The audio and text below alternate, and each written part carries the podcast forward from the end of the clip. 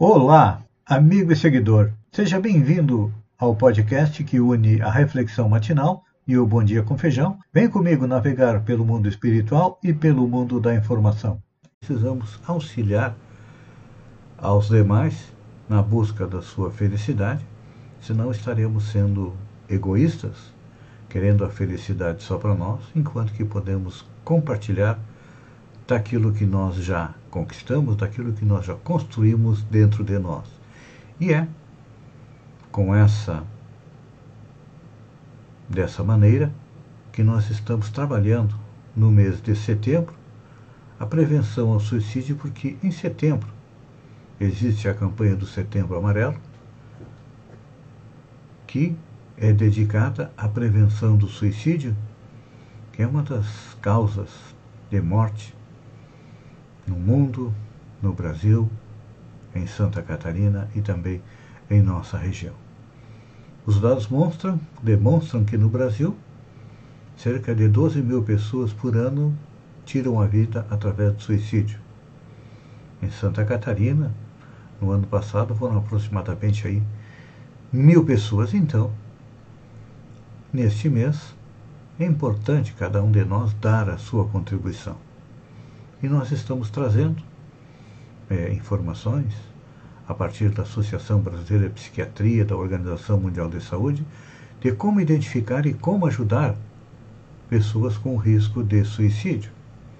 Temos falado quase que diariamente aqui que pesquisa feita em Campinas demonstra que de cada 100 pessoas, 17 têm ideias suicidas, 5 planejam três tentam e uma consegue. Então, precisamos ajudar estas 17 pessoas em cada 100 que têm ideias de suicídio, procurando auxiliá-los a afastar isso da sua mente. Então, temos que nos instrumentalizar, ou seja, adquirir conhecimento de como melhor fazer isso. Então, quando as pessoas dizem estou cansado da vida, não há mais razão para eu viver, elas geralmente são rejeitadas. Ou, então, são obrigadas a ouvir sobre outras pessoas que estiverem em dificuldades piores. Eu sempre uso como exemplo aquilo que eu chamo da síndrome do consultório médico. Quando nós estamos no consultório médico, aguardando, porque normalmente, dificilmente somos atendidos no horário marcado. E aí o papo gira em torno de quê? Das nossas doenças, não é assim? E cada um diz ter a doença pior que a do outro. Também não é assim? É assim que acontece então. Quando alguém está com ideias de suicídio, o que, que nós temos que fazer?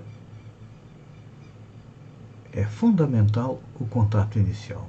A partir do momento que nós ouvimos, estou cansado da vida, não tenho razão para viver, na maioria das vezes a gente ouve e segue em frente. Mas, hoje nós estamos aprendendo, estamos treinando como auxiliar. Então, quando ouvimos isso, de alguém, de um amigo, de um conhecido, de um colega de trabalho, é momento de parar e iniciar o processo de ajuda. É. Que o contato inicial com um possível suicida é muito importante. É claro que a maioria das vezes acontece numa clínica, a família percebendo os problemas que passa o ser humano, muitas vezes recomenda ir a um psicólogo, um psiquiatra. Então, esse contato inicial muitas vezes é numa clínica, mas pode ser em casa. E eu pergunto: você tem tido tempo ultimamente para conversar com seus familiares? A resposta deveria ter sido sim, porque com a pandemia do coronavírus, nós tivemos que ficar mais em casa. Mas, quando ficamos em casa, o que, que acontece? Nós nos dedicamos aos nossos afazeres ou ao nosso lazer. E acredito que 90% fica manuseando o celular, procurando uma maneira de se divertir e de passar o tempo. Então, você vai concordar comigo que hoje nós temos pouco tempo para conversar, para perceber o que vai no íntimo, como está a vida daqueles que estão convivendo junto conosco. Isso também se estende ao ambiente de trabalho. Normalmente chegamos, damos bom dia, quando damos, muitas vezes chegamos e vamos direto para a nossa mesa, para o nosso local de trabalho, ignoramos os que estão à nossa volta. Ou ficamos naquela rodinha habitual e não percebemos que muitas vezes tem aqueles que estão quietos, calados, sentados lá num canto. Então, é importante que todos nós estejamos é, antenados para quê? Para perceber aqueles que estão à nossa volta e compreender que tem uns que estão mais felizes e outros menos. Os que estão felizes nós não devemos nos preocupar. Mas aqueles que estão tristes, cabisbaixos, que muitas vezes é, reclamam da vida, deveríamos dar um pouco mais de atenção para essas pessoas e então achar uma maneira de nos acercar delas e conversar com elas. Gentilmente, não procurando dizer o que fazer. Não, mas simplesmente ouvindo. O primeiro passo é dar atenção plena a quem está com problemas. Porque muitas vezes, só o fato da pessoa poder desabafar retira um peso enorme sobre seus ombros, não é assim? Quando nós estamos nessa situação, nós sempre procuramos alguém, aquele amigo, aquela pessoa querida, o nosso confidente, para é, poder compartilhar as nossas dores, os nossos problemas. E muitas vezes mesmo não tendo uma solução, nós nos sentimos mais aliviados porque alguém nos deu atenção, prestou atenção é, em nós. E para isso, nós precisamos reservar um tempo. Eu sei que tempo é ouro, mas todos nós podemos é, disponibilizar um minuto, dois minutos, três minutos do nosso tempo para ajudar alguém Assim, nós estamos fazendo aquilo que Kardec sintetiza da doutrina espírita em fora da caridade não há salvação. É a caridade de ouvir alguém, de prestar atenção, de dar um pouco do nosso tempo, e isto é um valioso auxiliar. Pense nisso, enquanto eu agradeço a você por ter estado comigo durante esses minutos. Fiquem com Deus e até amanhã no alvorecer com mais uma reflexão matinal. Um beijo no coração e até lá então.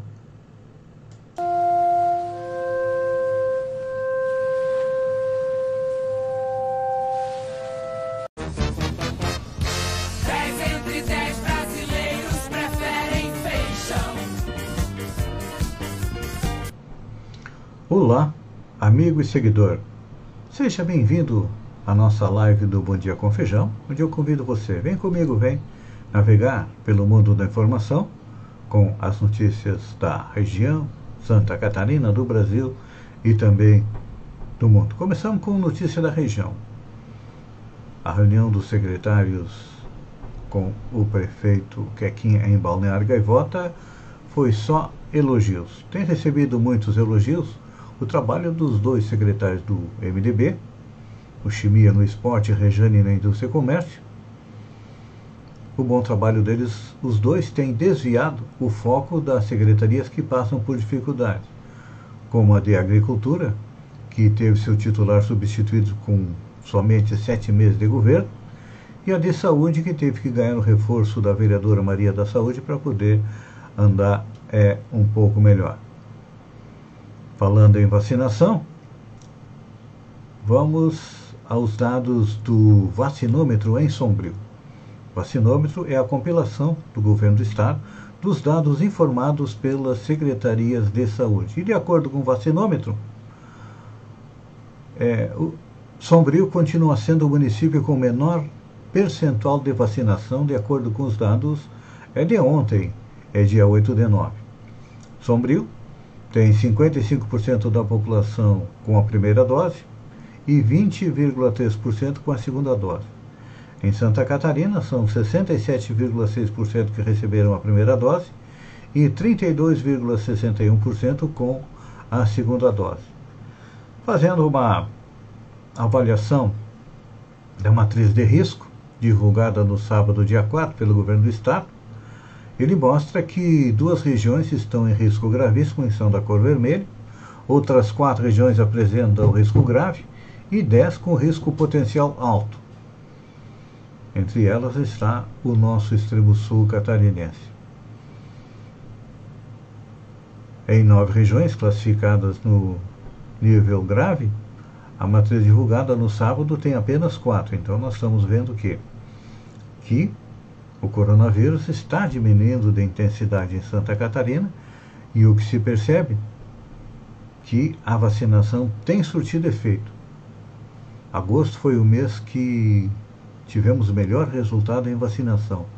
Foram 1.900.578 doses aplicadas nos 31 dias do mês demonstrando que Santa Catarina vem acelerando a imunização da população e aí agora sobra como o pessoal que está sendo contaminado está morrendo pelo coronavírus, aqueles que não quiseram se vacinar. Aqueles que rejeitam a vacina são é, a bola da vez para serem contaminados pelo coronavírus. Manifestação impede passagem de caminhões em cinco rodovias de Santa Catarina. Os caminhoneiros que fizeram manifestação no dia 7 continuaram bloqueando as estradas ontem, no dia 8 e também no amanhecer deste dia 9. Segundo a Polícia Rodoviária, os carros de passeio estão passando manso, o Zé Trovão está é, insuflando o pessoal para não deixar passar ninguém. A Justiça Federal já emitiu duas decisões para que seja desobstruída a BR-116 e também a BR-101. Entre Paulo Lopes, na divisa, é, na Grande Florianópolis, e na divisa do Rio Grande do Sul. Vamos ver quais são os pontos de bloqueio. Nós temos na BR-101, no quilômetro 9 em Garuva, no quilômetro 10, também em Garuva, no 25 em Joinville, no 72 em Araguari, no 117 em Itajaí, no 353 em Jaguaruna, no 375 em Içara, no 402 em Maracajá, no 409 em Araranguá e no 451 em São João do Sul. Na BR-116, no quilômetro 7 em Mafra e no quilômetro 138 em Santa Cecília. Na BR-290, no quilômetro 1 em São Francisco do Sul, no 11 também em São Francisco do Sul, no 55 em Garamirim, no 121 em São Bento do Sul e no 230 em Canoinhas. Temos também na BR-470 um ponto de bloqueio no quilômetro 4 em Navegantes, no 45 em Gaspar. E fechando, a BR-282, no quilômetro 507 em Xanxerê, 606 em Maravilha e 646 em São Miguel no Oeste. É, eu acho que está na hora de desocupar as estradas. Ou que pare todo mundo em função, uh, não só os caminhoneiros, né, mas todo mundo pare em função do aumento do, da gasolina, do gás de cozinha, é, do diesel, que estão com um preço exorbitante. Após críticas, a Globo vai fazer mudanças no Domingão do Hulk. No Domingão com o Hulk, não é do Hulk mais. O Domingão, mal estreou, já vai passar por uma reforma. A Rede Globo não está gostando do que está sendo exibido na nova atração dominical e já definiu diversas mudanças. A direção não quer perder tempo e pretende fazer alterações em diversos setores do programa já a partir do próximo ano.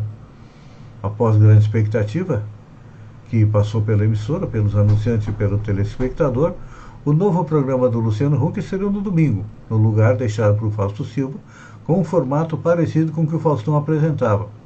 Maria de Angélica comandou um programa que incluía quadros do Caldeirão do Huck. Mas parece que não está sendo o que a direção quer do, do programa. Por isso, ela já demonstrou interesse em mudar alguma coisa. Em princípio, o programa será é, todo ao vivo, sem parte é, gravada. Procurador do Tribunal de Contas da União pede afastamento do presidente da Caixa e do Banco do Brasil. O procurador Lu, Lucas Fortunato, do Tribunal de Contas da União, pediu afastamento dos presidentes dos bancos públicos Pedro Guimarães, da Caixa Econômica Federal, e Fausto de Andrade Ribeiro, do Banco do Brasil. A representação contra os executivos foi protocolada nesta quarta-feira. O motivo seria um suposto abuso de poder dos executivos por tentarem barrar uma publicação de manifesto organizado pela FEBRABAN, Federação Brasileira dos Bancos. Com base em notícias da imprensa, o Tribunal de Contas avalia que tanto Guimarães como Ribeiro mudou com outras instituições para não assinarem no manifesto. Havia uma suspeita do governo de que o documento fosse contrário à gestão de Jair Bolsonaro. No documento, Furtado argumenta que as supostas corrigem dos dirigentes é considerada uma clara afronta aos princípios constitucionais. Que, desculpem o termo aqui que eu errei. Ah, eles tentaram intimidar os demais bancos e seria uma afronta aos princípios constitucionais da impessoalidade, da moralidade e a lei das estatais. Realmente, eles estavam seguindo ordens do presidente Bolsonaro para se afastar da FEBRABAN, para tanto, eles fizeram esta ameaça. No rescaldo do 7 de setembro, Lira avisa que não vai sacrificar Bolsonaro, sua galinha dos ovos de ouro. Pressionado a se manifestar após a, a brincareta golpista de Jair Bolsonaro, no dia 7, o presidente da Câmara de Deputados, Arthur Lira, não deu sinais de que vai analisar qualquer um dos 136 pedidos de impeachment sobre os quais está assentado.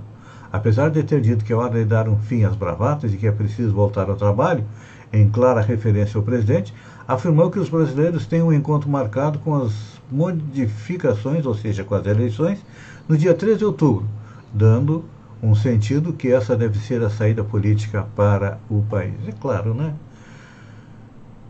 Ah, não só Arthur Lira, mas o Centrão está recebendo aí bilhões de reais em emendas. Então, é claro que é, enquanto é, não secar o cofre, eles vão continuar sem fazer o impeachment. Vão quebrar o Brasil, mas vão ficar de bem com seus eleitores para a próxima eleição.